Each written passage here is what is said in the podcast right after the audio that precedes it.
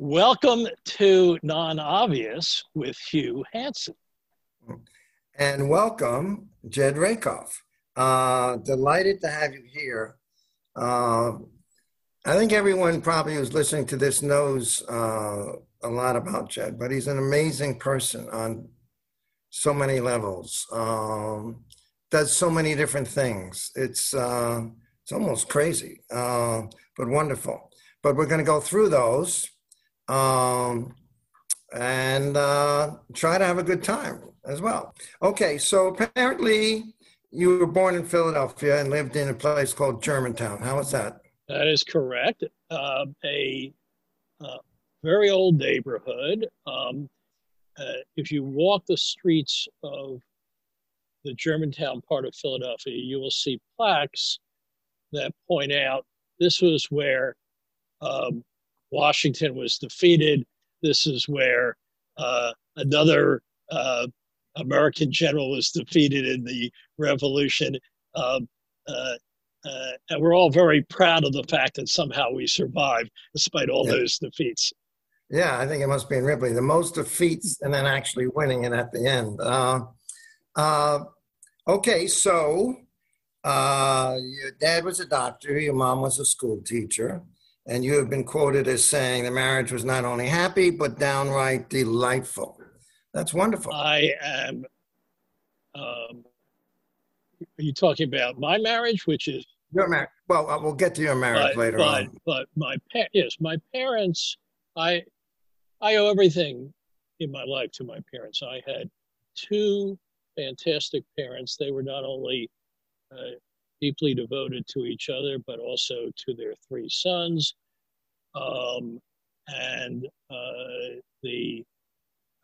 This is perhaps a cliche, but there is no part of my being that is not just simply a reflection of what they taught me.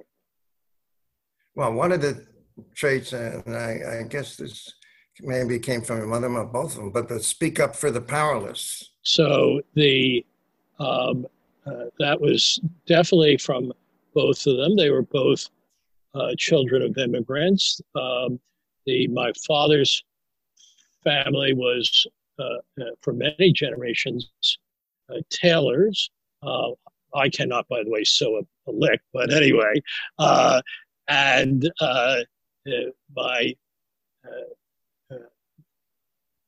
My mother's father, though originally a pharmacist, during the Depression became a grave digger. So these were not wealthy people, but they scrimped and saved to send, respectively, my father and my mother to college at the University of Pennsylvania, and it was no easy task for them to do that, but I could tell you stories all day about both my parents, but I'll give you just one that you might find interesting. It's about my mother. And my mother was 7 years old. The city of Philadelphia in the public schools did a test of all the second grade students to determine who had scientific aptitude. And my mother scored number one in the entire city. So they then came to her and said, fantastic, we'd like to put you into all sorts of special courses to foster your scientific learning. And my grandmother, my mother's mother, said, absolutely not. She'll never get a husband if she becomes a scientist. So, you know, we've come a long way, thankfully. Since well, a realist aspect to that, perhaps. So, high school, captain of the debating team, that sort of fits. Was that fun? It was a lot of fun. And I think it's the reason I got into Swarthmore College, because when I got there, they told me that they were desperate for people on their debate team. They wanted to revive it. And I said, well, I'm not really interested. I've been there, done that. But they didn't throw me out. But it was a lot of fun in high school. I went to an all-boys high school. And when I got to, even though it was a public school, it was all male. When I got to Swarthmore is 50-50 co-ed. And unlike some Johnny-come-lately schools like Harvard and Yale, Swarthmore was co-ed from 1864, founded in part by the great feminist Lucretia Mott. It was, to me, a great eye-opener to have so many women in my class who were so bright, so devoted to intellectual pursuits and things like that, all of whom undoubtedly existed in high schools in Philadelphia, but I had never met them before. Yeah, that's actually interesting. Now, you worked in, is this from in high school? You worked for the Congress of Racial Equality? And, no, that was in college, and that you'll cut me off when I start telling too many stories. But I went to Swarthmore from 1960 to 64, which was the period when there was very intense civil rights activity in the United States, and I was very interested in being part of that. And so, in the summer of '64. I went to the Congress of Racial Equality, which was a wonderful civil rights organization then headed by James Farmer, a superb leader. And I said, I'd like to get involved. And I was hoping they would send me to like Mississippi or Louisiana. And they said, great, we're going to send you this summer to San Francisco. I said, San Francisco, that hotbed of racism? And they said, there is increasing evidence that there is severe employment discrimination on the part of those large companies and financial institutions that are based in San Francisco. And we want to open up that aspect of the civil rights movement. And so I went to San Francisco and worked all summer for the Congress of Racial Equality. And we were focused on Bank of America, which in those days had many, many, it was the largest bank in San Francisco, but it had many, many branches, including branches in predominantly Black communities where every employee was white. So we picketed and tried to bring this to public attention, and we were not getting anywhere. So finally, we decided towards the middle of August that we would stage a sit-in and go to one of the branches in one of these ghetto communities, sit down on the floor, and our thought would be that would either lead to our arrest or at least to some attention being paid. So we went into this branch singing "We Shall Overcome," and we sat down, and the manager came out and said, I'm really glad you're here. I totally agree with what you're doing. I've been trying myself to convince the hierarchy to hire more Black employees. Why don't you stay? We close at 3:00, but you can stay as long as you want. We'll leave, but you can always get out. The door, you can't get back in, but you can leave. And meantime, could I offer you some coffee? this was not what we expected. So after a little discussion among ourselves, we marched out. Fast forward to 4 years ago when I was giving the commencement address at Hastings Law School. And I told this story because Hastings is in San Francisco. And in the audience was the guy who had been the manager of that branch. And he came up to see me afterwards, and we both recognized one another. He told me that, in fact, Bank of America has done much, much better in subsequent years. But anyway, what a coincidence. Yeah, that's a great story. Okay, so then you get for some reason, you go over to Oxford and study Indian history. And your master's thesis is on Mahatma Gandhi, AKA Mahatma Gandhi. So how did all this happen? So my favorite professor at Swarthmore was a guy named Harry Wright, who taught British imperial history. And I took his seminar and got very, very interested in Gandhi. A great many of the methodologies and ideas that Martin Luther King Jr. brought to the civil rights movement really derived from Gandhi's earlier work in India. I applied to Oxford. They had Balliol College, where I went, had an unusual scholarship called the Waddy Scholarship, and I was fortunate enough to get it, and went there and wasn't quite sure exactly what I wanted to do, but I hooked up very shortly after I got there with Jack Gallagher, a professor of Indian history.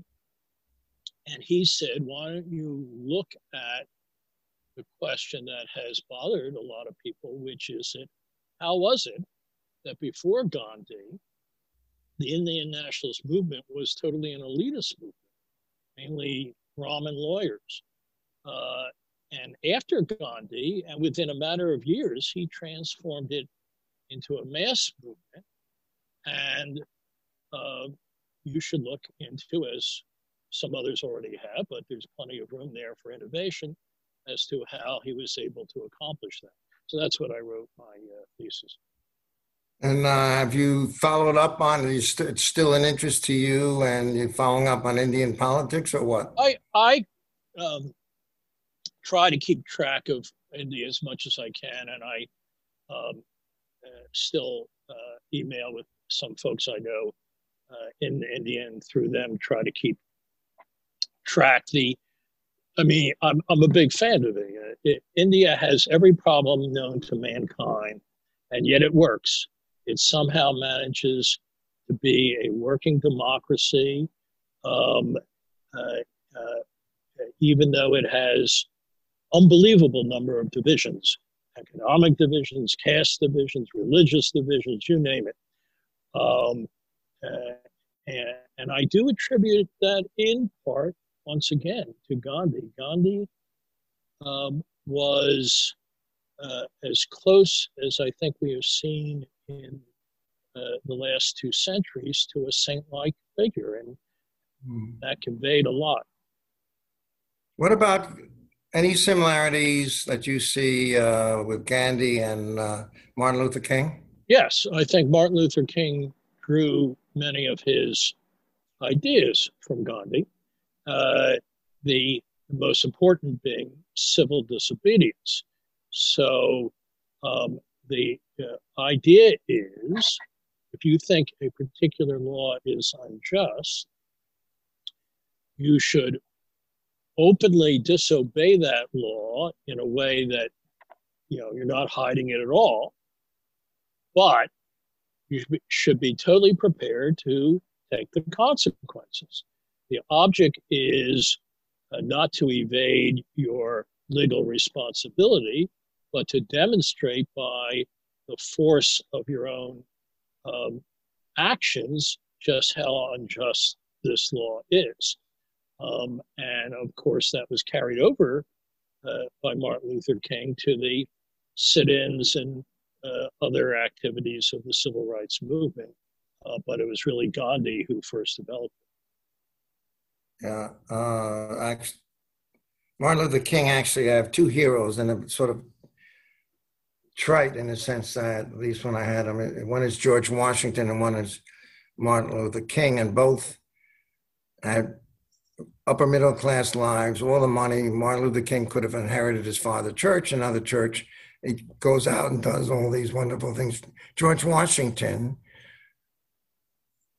money, status, and becomes the general of an army which was almost defeated in every single battle, and bravery, both of them, I respect tremendous. It was personal courage, not just moral courage, but personal courage. And Washington led right into the enemy. Martin Luther King was going against these horrible things going on in the South that could actually kill people and actually killed him. So anyway, I think people like that are tremendous people to think about as role models. Anyway, okay, go to Harvard, and then you clerked with Judge Friedman of the Third Circuit. Now, that's in Philadelphia, right? Yes, and I was, at that point in time, thinking of possibly practicing in Philadelphia. Judge Friedman, who unfortunately died just a couple of years later at a fairly young age, was, in my view, the best judge on the Third Circuit at the time, and there were some very good ones. So I was thrilled to have the opportunity to clerk for him. And what did you get from that experience? Well, several things. First, the Judge Friedman spent so much time crafting his opinions so that they would be convincing both to lawyers and fellow judges, but also to the general public. And I thought that was a very valuable thing for him to do. He recognized that judges have more than one audience, so to speak. The second thing was, he was so much smarter than me that when he took me out to lunch on my last day of clerking, I said to him, gee, Judge Friedman, after watching you, I think maybe I shouldn't be a lawyer at all. You're so much better a lawyer than I will ever be. Maybe I should go do something else. And he was kind enough to say, experience is everything, and you'll get there. And I don't know if I ever got to his level, but I certainly took heart from what he told me. I decided in the end to go to New York. I had always loved New York, but there was a hidden motive. In law school, I had written the book and lyrics for several student musicals, and I had sort of gotten very interested in that.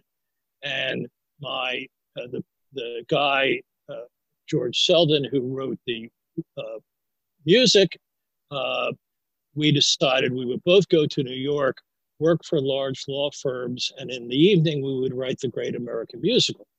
What we had not realized was that in a big New York law firm, even then, in the evening, you're at the law firm.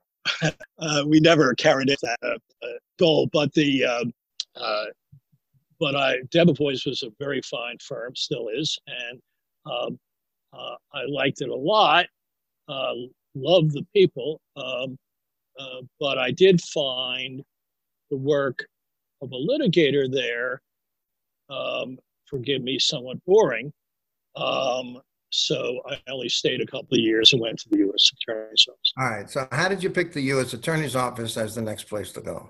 So I had heard correctly that was a place where you could get real trial experience. It was nothing more exalted than that. When I applied, they said, by the way, there's you make a 3-year commitment. And I thought, gee, 3 years? I'm not sure I want the experience, but that seems, you know, at that tender age, a lot of time.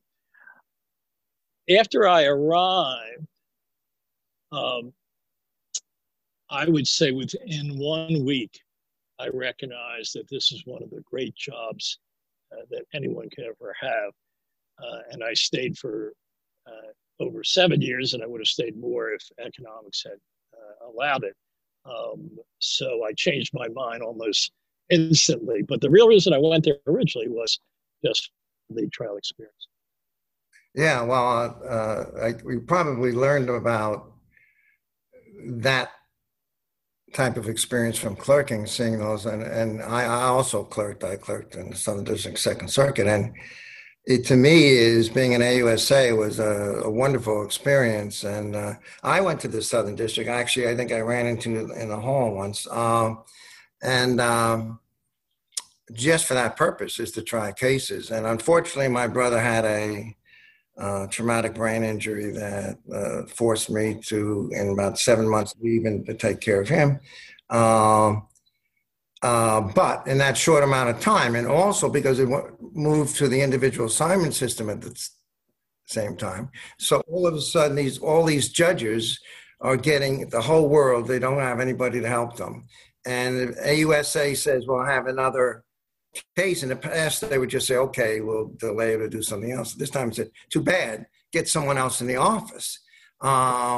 So here I am in the newbie baby crimes and are drifting down, completely prepared, like serious cases. So in a period of about 4 months, I tried four cases.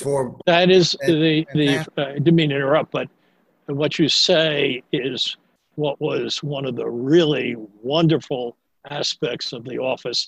It's unfortunate through no fault of the assistants that jury trials are much more sparse today. But in those days, you could easily have a trial every month. Yeah, that's fantastic. All right. So then at some point you met this person called Ann R. But when was that? Well, that's a sort of embarrassing story. I was dating her roommate. One night, when I went to pick up Kathy, I met for the first time Ann. And it was truly love at first sight. I didn't believe in that before then, but boy, it happened instantaneously, and she's kind enough to say it happened at her end as well. So that very night, I said to Kathy, do you mind if I date your roommate?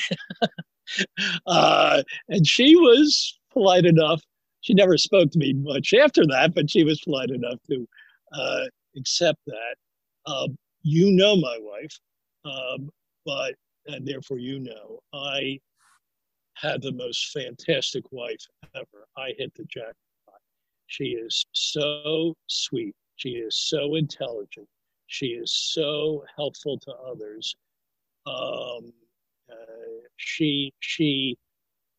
I put her up in the same category with the others. She is really something special and an incredibly hard worker, including work that she did at your institution for them. Yeah, no, I totally agree. As a person on every level, and it's just fantastic. So so 3 daughters, 2 grandsons. What are they all doing? So my oldest daughter is a school teacher. In a moment of weakness, she married a lawyer, and they live on the Upper East Side, and have 2 fantastic sons, ages 6 and 4. And my wife and I feel very lucky that they're so close, so we can spend a lot of time with them. My middle daughter is a teacher and graduate student at Indiana University doing her PhD in the history of medicine. And she has been, because of the pandemic, living with us since middle of March. And that's been another blessing because we otherwise don't get to see her more than once in a while. My youngest daughter is the adventuresome one of the family. She lives in Paris with her longtime boyfriend who we keep hoping will be more than a boyfriend, but he's French, so, you know, what does he care? So in any event, so she's been there for 2 years and she's been having the time of her life. She does have not one, but two jobs. She is both a business person and a clinical psychologist. Wow. That's fantastic. Well, okay. So eventually you found yourself to be a federal judge since 1996. How would you sum up that experience if you can today? Or maybe you can't, but if you can. No, I think it is even a better job than being an AUSA or being a criminal defense lawyer, which I also enjoyed very much between the time I left the U.S. Attorney's Office and when I went to the went on the bench. The reason being a judge is such a great job is for several reasons. First, you get to say what you think. One problem in an adversary system of law is that you have to make on behalf of your clients the best argument you can make for them. It may not be what deep in your heart you really think.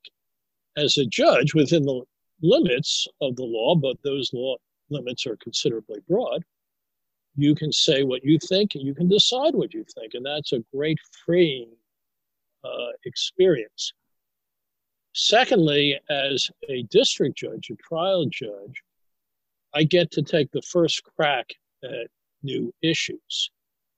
Ultimately, of course, the courts of appeals or the Supreme Court may agree or disagree with what I decide. But it's the trial judges who get to take the first crack at new issues. And that's a very thrilling experience as well, and somewhat intimidating in many cases. And the third thing I would say is that because I'm a trial judge, I get to see what I really, one of the things I really love, which is trials. And while, again, this has decreased somewhat, I've been fortunate and I've had an average of 12 trials a year, every year up to this year. The pandemic, it'll be fewer. So that's kept me busy, but also very involved. How many of those are jury trials? How many are judge trials? 2/3 are jury trials, 1/3 are judge trials. You have a piece? Yes, I love jury trials for two opposite reasons. One is because I have tremendous respect for the jury system. I think the jury system, contrary to what some people think, is one of the great inventions of the Anglo-American legal system. You take 12 people, or in a civil case, maybe 8 people from all walks of life, and you give them something very serious to do, and they take it very seriously, which is the determination of where justice lies in a particular situation. And I talk to juries after every case. I've now had over 300 trials. I've talked to over 300 juries. And I am always impressed at how seriously and conscientiously they take their role. The other advantage of a jury trial is it's less work for the judge. That's the second reason I like it, because in a bench trial, I have to make specific findings of fact and conclusions of law, which takes a while to do. All right. How many times Did you actually agree with the result of the jury? All but twice out of more than 300 cases. Wow. And in the two times, I reduced, the two times for both civil cases, not criminal cases. And I reduced the verdict in both the cases. I thought the verdict was much too high based on the evidence, and the judge is given the power to reduce it. And I did. Occasionally in criminal cases, I will see an acquittal of a lower level defendant where the evidence against that defendant is really quite overwhelming. But what's going on there is the jury saying, oh, as compared to the other people who they have just convicted, this guy is a schnook. This guy is a really minor figure, and they have some sympathy for him. And I'm not sure that's wrong. I don't really necessarily disagree with that. But that's as close as I've come to any form of disagreement in a criminal case. All right. How many of the 300 were criminal? How many were civil? It was about 60% criminal, 40% civil.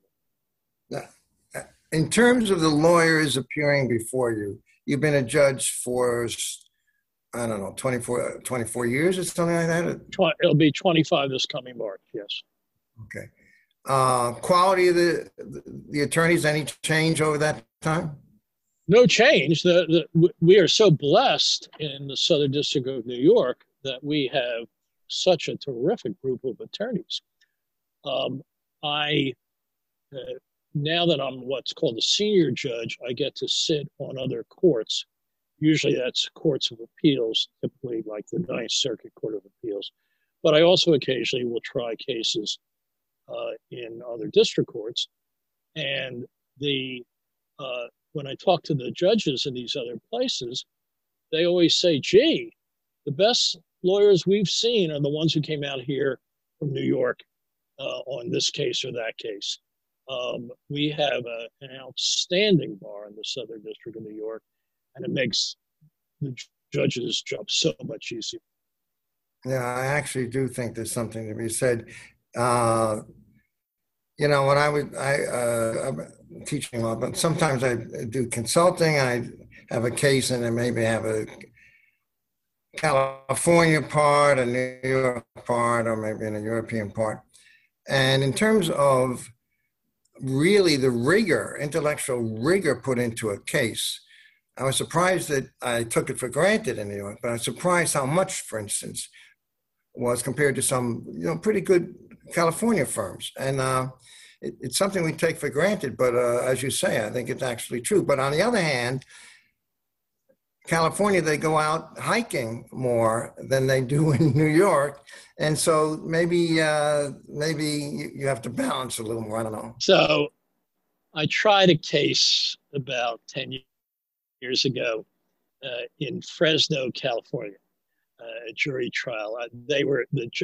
The chief judge there was a little bit under the weather. And so he invited me to come out and try a case.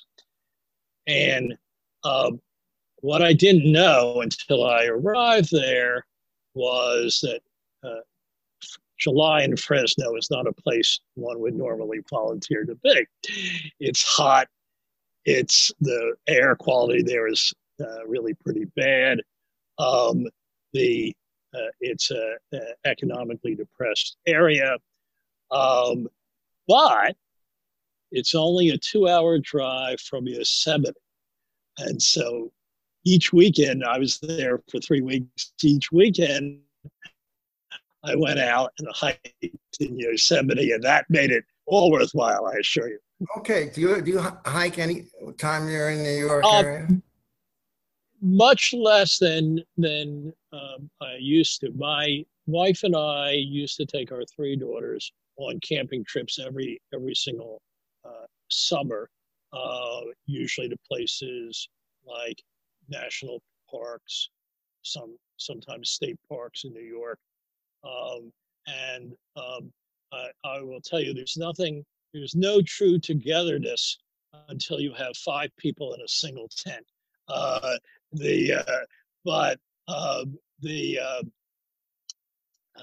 My wife is still a very serious walker, and she, even during the pandemic, typically averages about 20,000 steps a day. And she knows that because she has one of those things you put on your arm that measures the number of steps. How many miles is 20,000 steps? I think it's about, she's told me, and I'm not sure, but I think it's about 6 miles. Yeah, okay, that's a lot. But it may be more. But unfortunately, I can't even try to compete with her. Don't want to compete with her.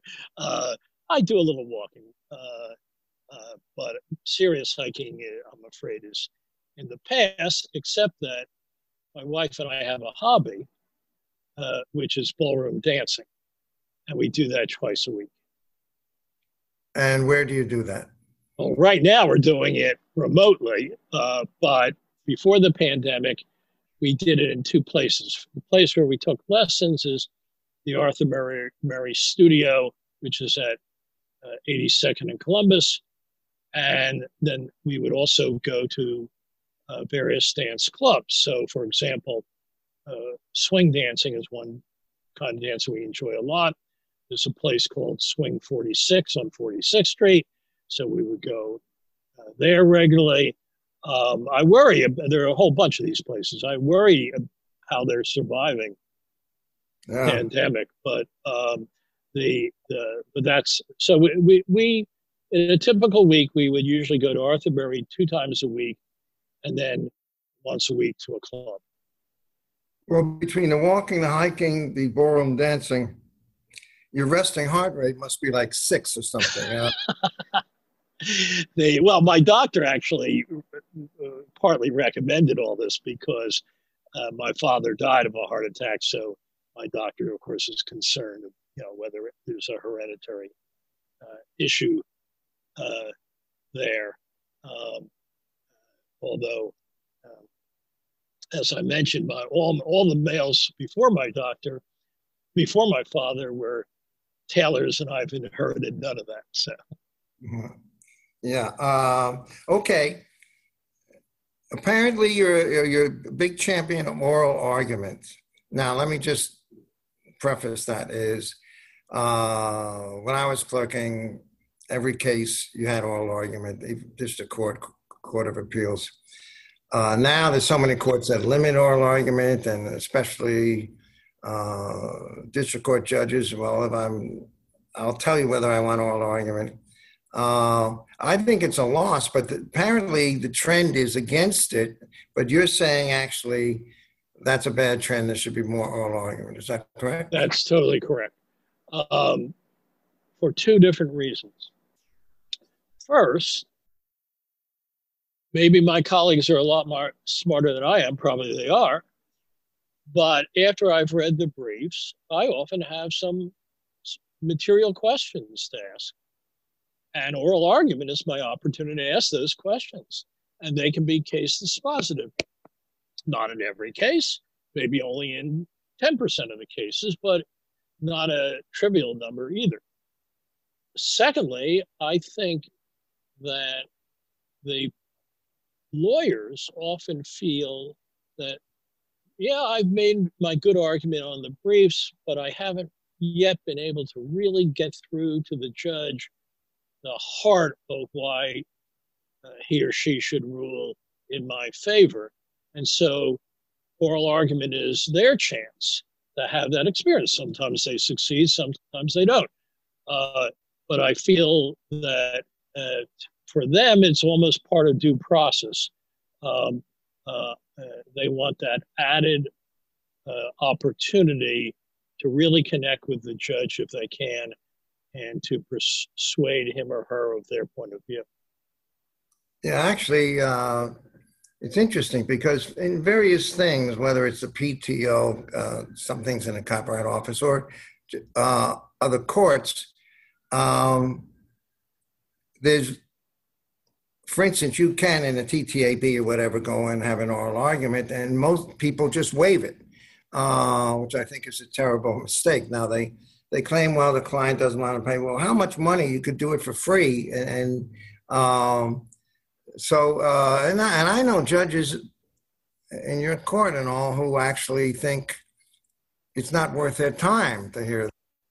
Yep, a prominent judge in my court, I will not identify him, but almost never has oral argument. And I asked him about it once, and he said, once I get through the briefs, I know how I'm coming out. It would just be, I'd be deluding them to think that I hadn't decided how the case is going to come out. That's not been my experience, but you know, that is the view. It's also impacted by the workload. To have a serious oral argument, I rarely have an oral argument that is less than a half hour, and I've had oral arguments that have gone on for 2 hours, and that's time that could be spent on other matters. I am so fortunate in that I have brilliant law clerks that keep me current, so I've never had a huge backlog that I've had to worry about. But that is a problem for some judges. So how much, all right, a case comes in. You've been seeing cases now for almost 25 years. How many times you say, I almost immediately, you know how you're going to go in that case? I'm talking civil case. I would say one in 20 or less, very low percentage. And that's because of experience. When I first became a judge, the answer to your question might have been, one out of every five or something like that. But I've learned in case after case after case that first impressions can be deceiving, and that cases that look like they're almost frivolous turn out to be for real. Cases that look like they're slam dunks turn out to have serious legal problems.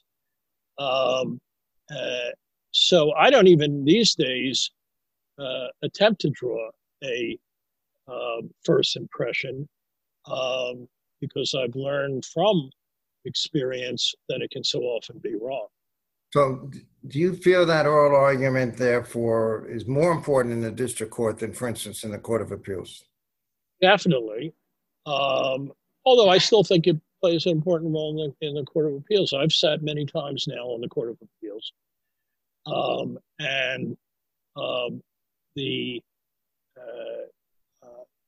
won't say that it's changed my mind as often as it sometimes has in the district court, but there definitely have been cases where I changed my mind, or even where my mind was made up and changed the mind of the other judges.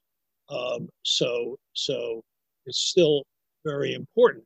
I think it's unfortunate that because of the size of the docket,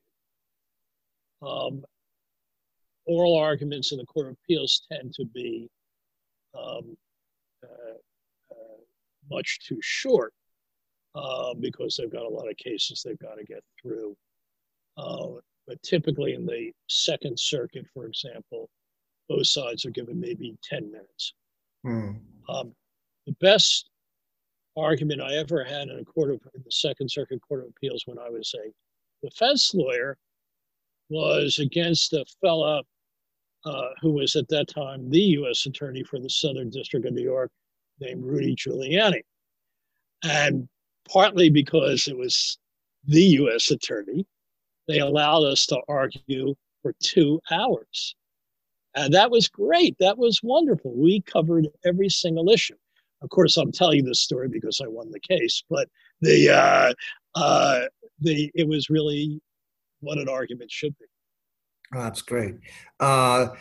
Quality of oral arguments, because a lot of fewer lawyers are doing them on a consistent basis. Has the quality gone down, or is it as good as it used to be? Quality is as good as it used to be. I think the biggest issue that is faced if you're a big firm lawyer is whether you should be doing the argument or some junior partner or senior associate who actually knows the case much better should be doing the argument.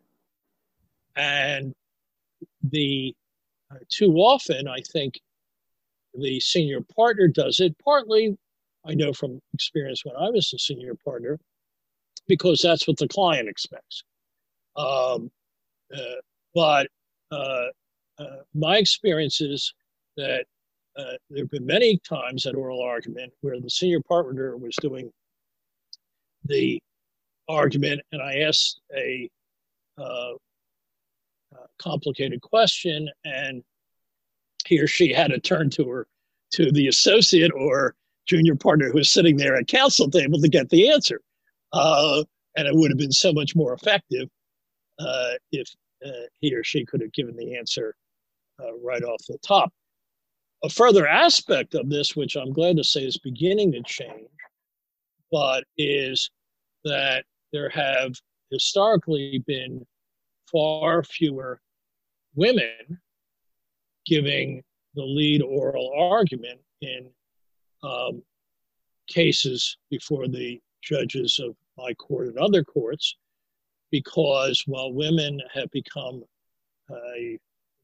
maybe a majority of the lawyers now, they certainly are the majority in law schools, they still haven't made it in those percentages to the rank of senior partners.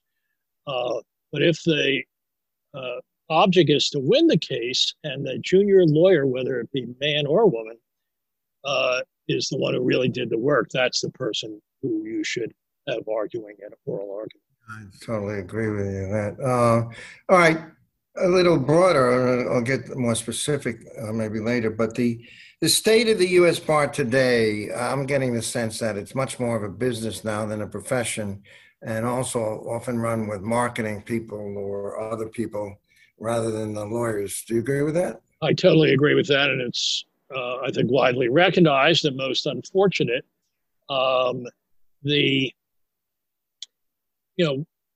Why did we all become lawyers as opposed to investment bankers or whatever?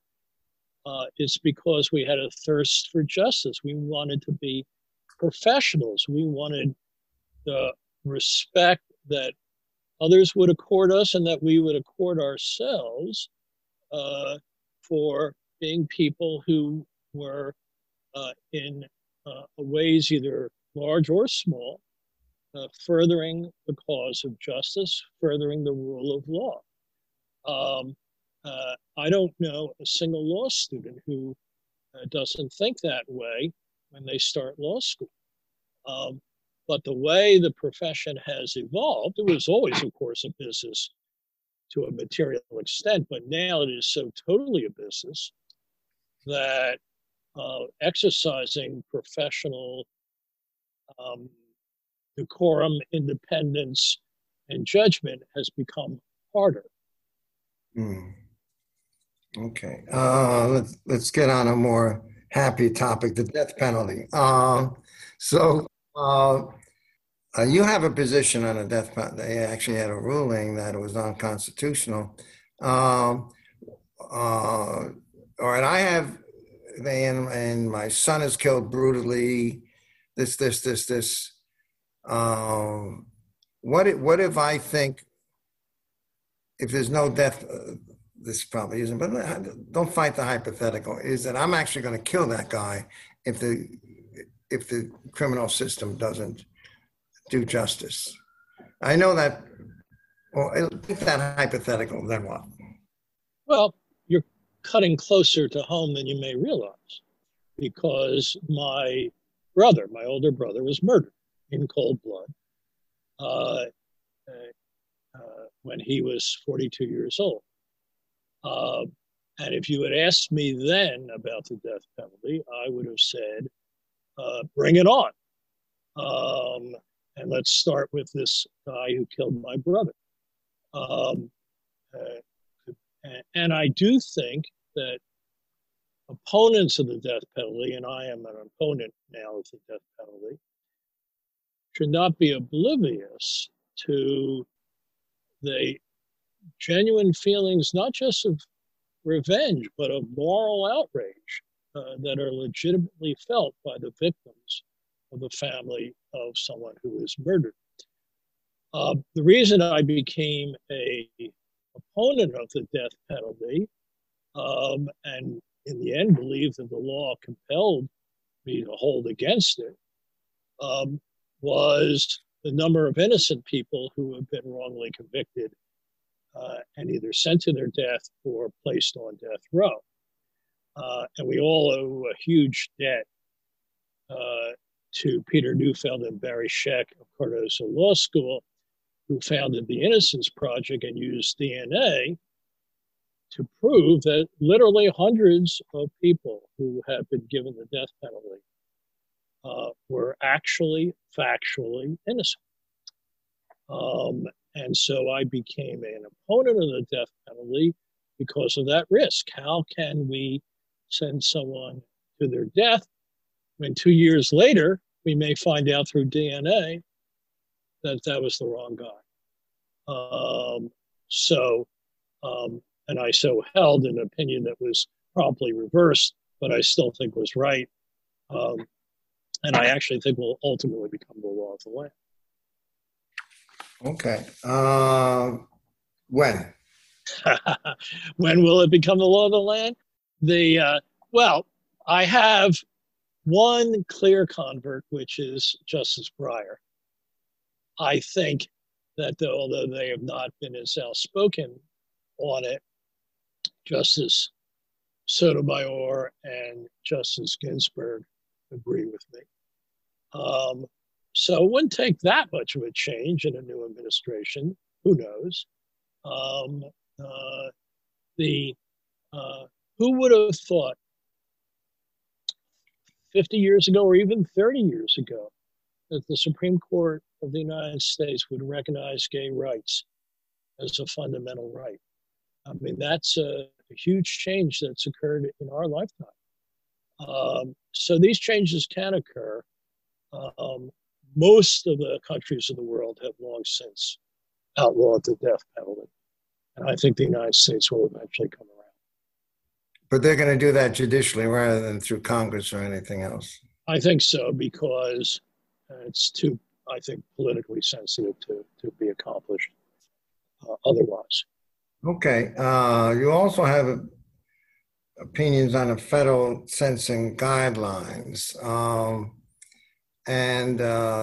I was there clerking before these, and some people would say to me, well, actually, it was interesting because in part one, one of the ways you could help get a settlement with a defendant was to say, okay, I'll bring it as an information in part one before Judge Lasker, who was going to then give a predictably lower sentence. And people said, well, in Utah, they're getting this, here they're getting this, and even in the Southern District, it could be a crap game. Don't we need some sort of regularity? What about that thought? So there's no question that there is disparity among judges when they are free to give whatever sentences they feel is just.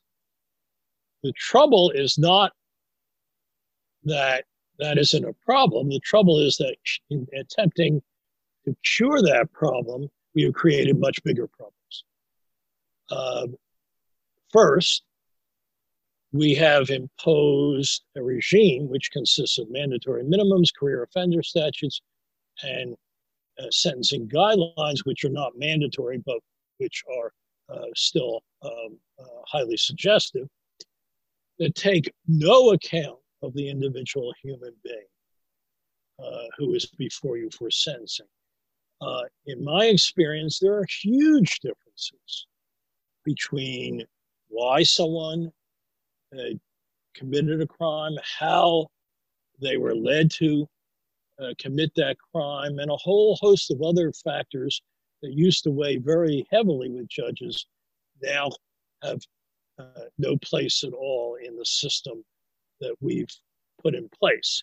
Secondly, with respect to the guidelines in particular, because they are arithmetic, they tend to place the greatest weight on things that can be measured. So in white-collar cases, for example, 70% of the calculation of the guideline range is determined by the amount of loss, because that can be measured. In drug cases, 70% of the calculation of the guideline range is a function of how much, how many grams or kilos of drugs were distributed, because that can be measured.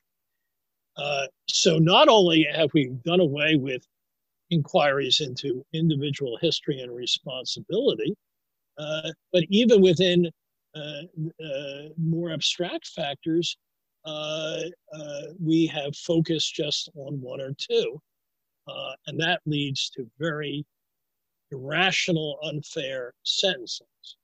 Finally, because the sentencings have become so draconian, and because judges don't have a choice in many cases but to impose them, the real determination of sentence occurs in the prosecutor's office.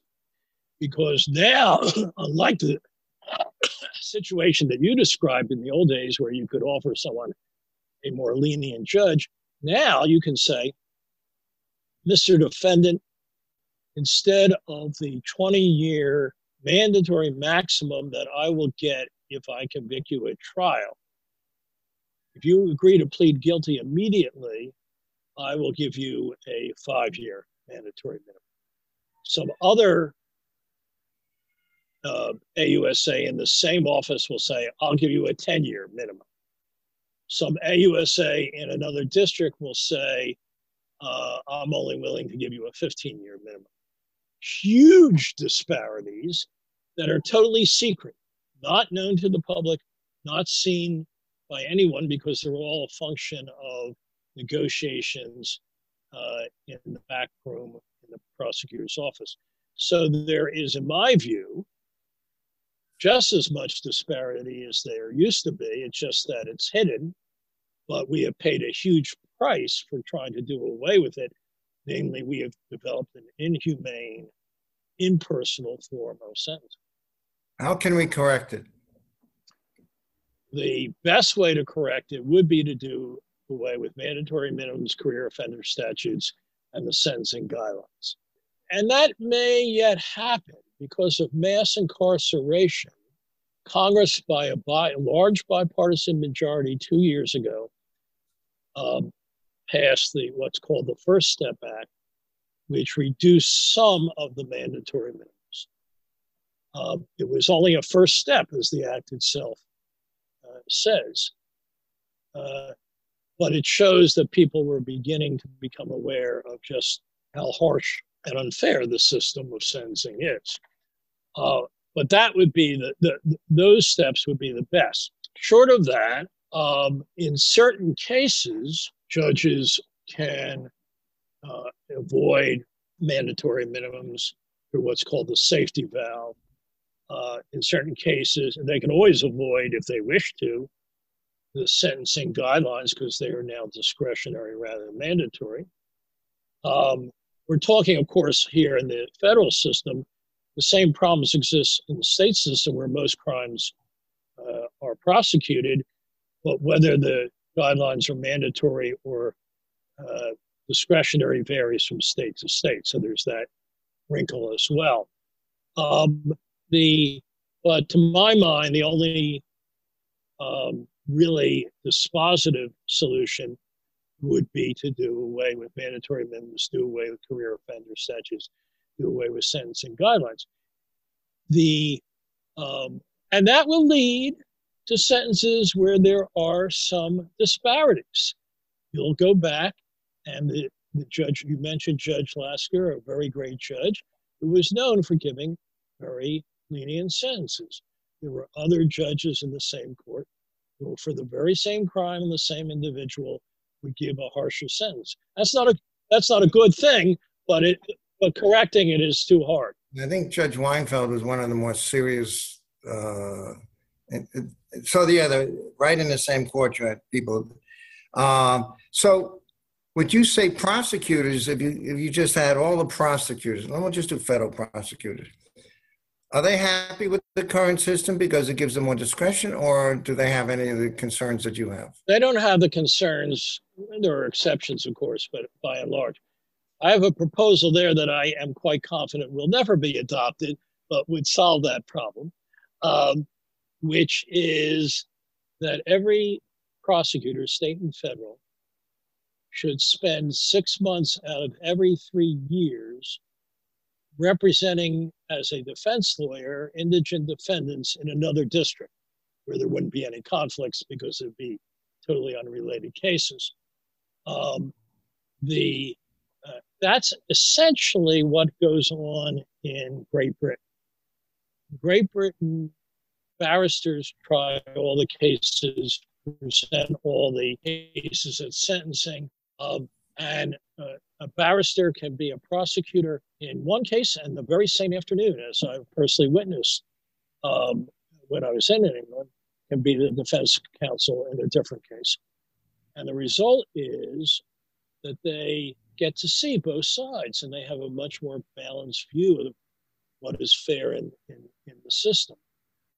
What happens in the American system is prosecutors, typically not fresh out of law school, only a few years out of law school, they are rightly imbued with the important public purpose they solve, and they get to see the bad side of every defendant they look at, and rarely the good side. And if my proposal were adopted, they would have a more balanced view. I first proposed this many, many years ago to then Attorney General Levy of the Ford administration. And this was in a little question and answer program that there were many people there. And he said, well, Mr. Rakoff, that's not a wholly bad idea. Not wholly bad. And I slunk away. But I still think it's a good one. Well, he actually, it sounds like, he's condemning you with faint praise or whatever, but he actually might have thought that was a compliment, old school guy. I mean, that's those things. All right, so I'm looking at your thing. I don't know how you do all this. I think most of this must be wrong. You produced 5 books, 40 articles. Is that correct? Correct. But many more than 40 articles. You're probably looking at an old version. 5 books is still the number of books, but it's now up to 150 articles. Holy moly. Now, where are you getting... Oh, before you answer this question, you're also teaching, unfortunately, at a lesser law school, Columbia Law School. We do the best we can. As an adjunct, and how... Do you teach every semester, once a year? What do you teach? I teach. I'm embarrassed to tell you this, but here's the facts. In the fall, I teach 2 seminars, upper class seminars, weekly seminars at Columbia, and 1 upper class seminar at NYU Law School. In the spring, I teach first year criminal law at Columbia Law School and a weekly seminar at NYU Law School. So I teach 3 days a week. How do you do that if you're a full-time district court judge, or pretty much a full-time? I really love it. And my younger brother, is a law professor, and he has, over the years, made me realize what a thrill that profession is. Even a codgy old guy like Hugh Hansen probably feels that way.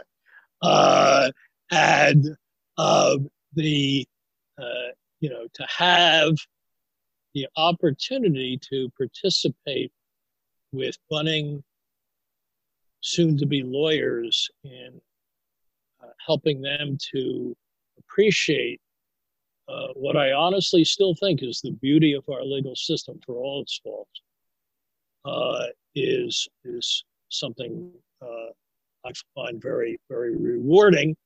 And then there's the added advantage. I only get home late, so my wife doesn't have to put up with me as much as she otherwise would. So she's undoubtedly grateful for this. Yeah. I would think that she might say, Jed, a little less them and a little more me, but she's so sweet she probably doesn't even say that. Or even more, what she should be saying is a little less them and a little more cleaning up the basement. But you're right, I've escaped because I have a sweetheart for a wife. So, okay. You're training foreign judges, like 7 or 8, the U.S. Department of Commerce. What is that all about? So that, of course, has been put on hold by the pandemic, but it's a great program, and I hope it will come back.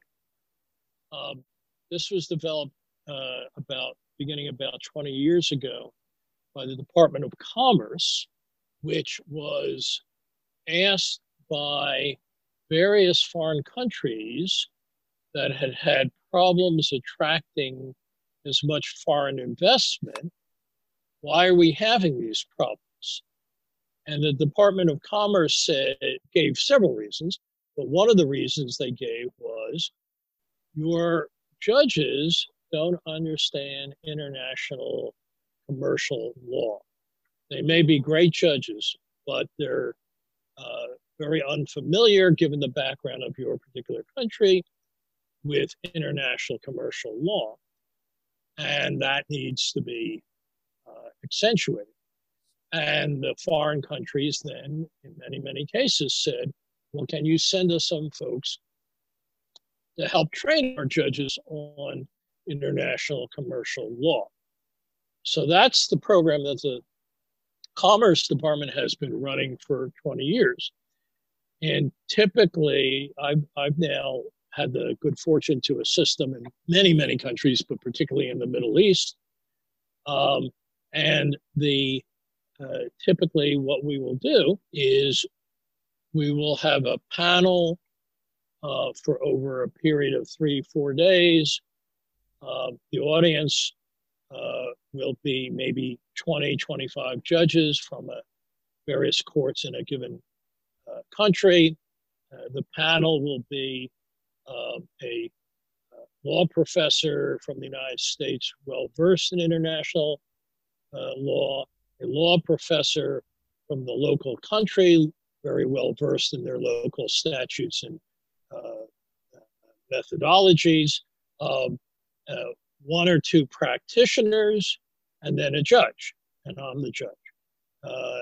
And what I try to, this is partly substantive teaching. We teach them about various international conventions, but also it's partly just giving them a feel for how international commercial law has its own aspects that may not be well known if they've only been doing domestic cases. I'll give you just one example.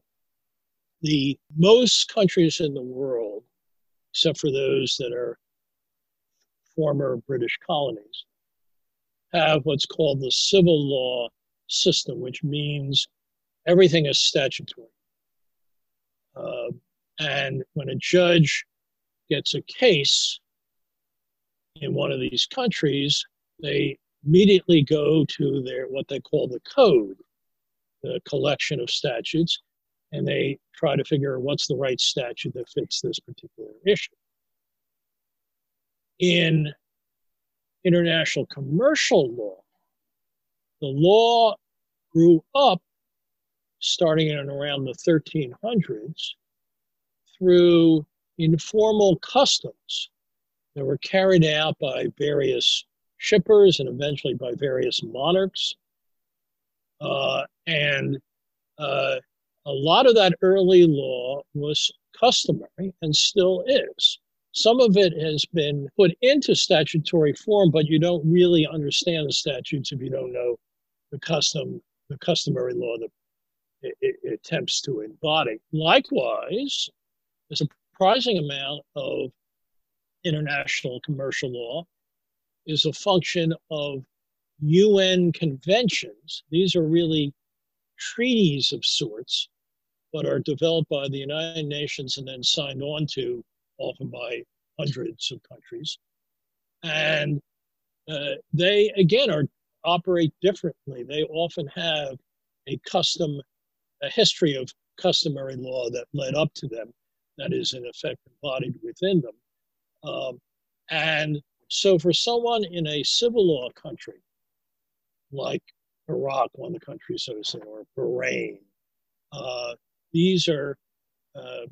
or Bosnia, these are countries where the judges, good as they are not used to that kind of law.